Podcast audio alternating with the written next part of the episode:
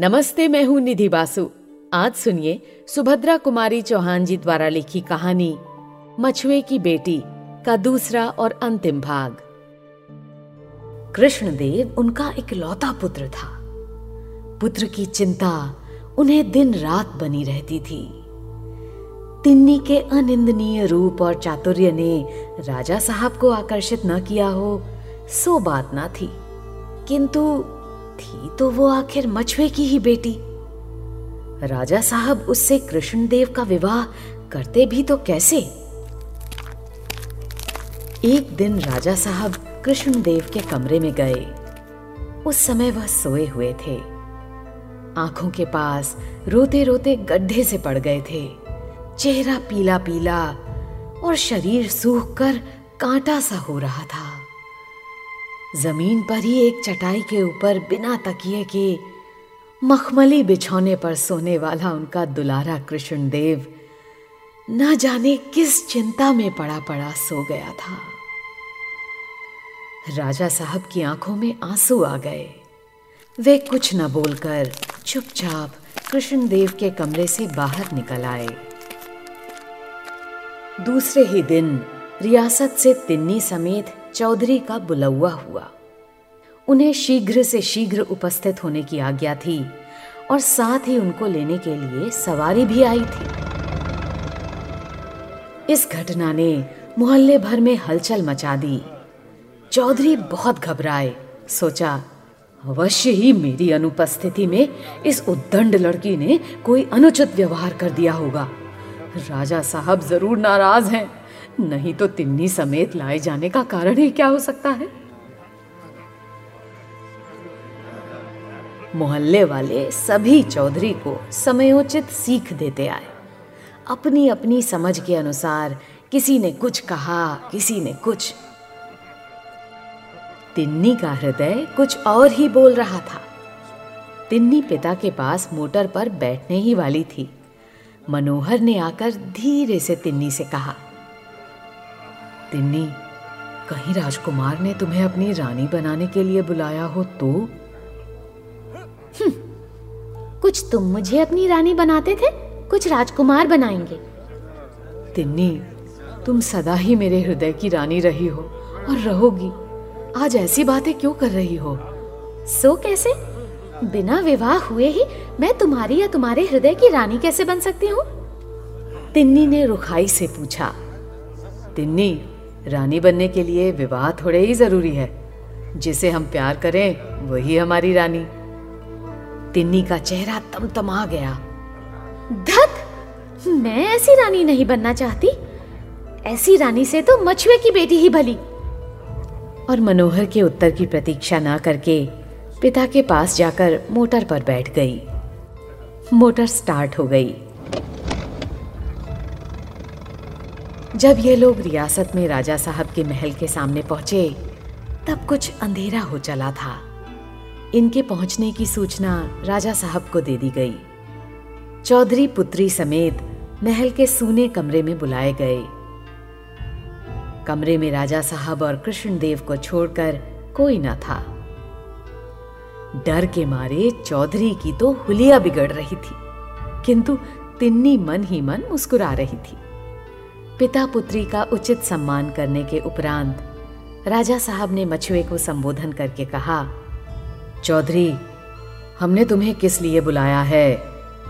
कदाचित तुम नहीं जानते।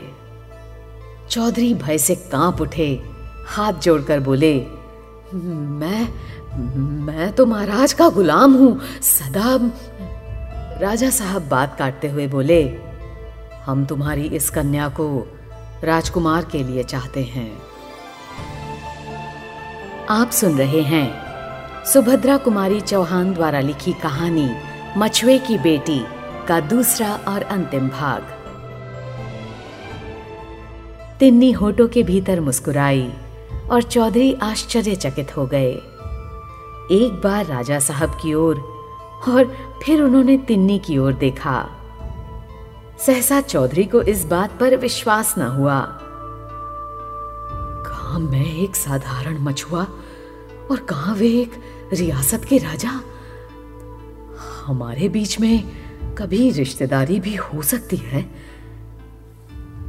फिर ना जाने क्या सोचकर भय विभल चौधरी ने हाथ जोड़कर कहा, महाराज, ये कन्या मेरी नहीं है। राजा साहब चौंक उठे। आश्चर्य से उन्होंने चौधरी से पूछा, फिर ये किसकी लड़की है? हाथ जोड़े ही जोड़े चौधरी बोले, महाराज, पंद्रह साल पहले की बात है। नदी में बहुत बाढ़ आई थी।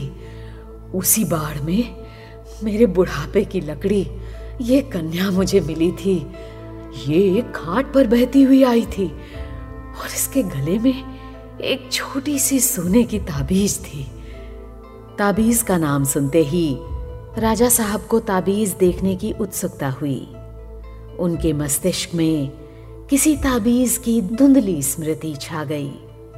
पिता के आदेश से तिन्नी गले से ताबीज निकालने के लिए ताबीज के धागे की गांठ खोलने लगी। मछुए ने फिर कहना शुरू किया, महाराज इस ताबीज का भी बड़ा विचित्र किस्सा है। एक बार ताबीज का धागा टूट गया। कई दिनों तक याद न रहने के कारण ये ताबीज इसे न पहनाई जा सकी। बस महाराज, ये तो इतनी ज़्यादा बीमार पड़ गई कि मरने जीने की नौबत आ गई। और फिर ताबीज पहनाते ही बिना दवा दारू के ही चंगी भी हो गई। तब से ताबीज आज तक उसके गले में पड़ी है। राजा साहब को स्मरण हुआ कि पंद्रह साल पहले उनकी लड़की भी टेंट के अंदर से बाढ़ में बह गई थी, जिसके गले में उन्होंने भी एक ज्योतिषी के आदेशानुसार ताबीज पहनाई थी। उन्होंने एक बार कृष्णदेव और फिर तिन्नी के मुँह की तरफ़ देखा। उन्हें उनके मुख में बहुत कुछ समानता दिख पड़ी। तब तक तिन्नी ने गले से ताबीज निकालकर राजा साहब के सामने कर दिया। राजकुमार का हृदय बड़े ही वेग से धड़क रहा था। ताबीज हाथ में लेते ही राजा साहब ने मेरी कांति कहते हुए तिन्नी को छाती से लगा लिया। ये वही ताबीज थी जिसे ज्योतिषी के आदेश से राजा साहब ने पुत्री के गले में पहनाया था। पिता पुत्री और भाई बहन का ये अपूर्व सम्मेलन था। सबकी आँखों में प्रेम के आँसू उमड़ आए।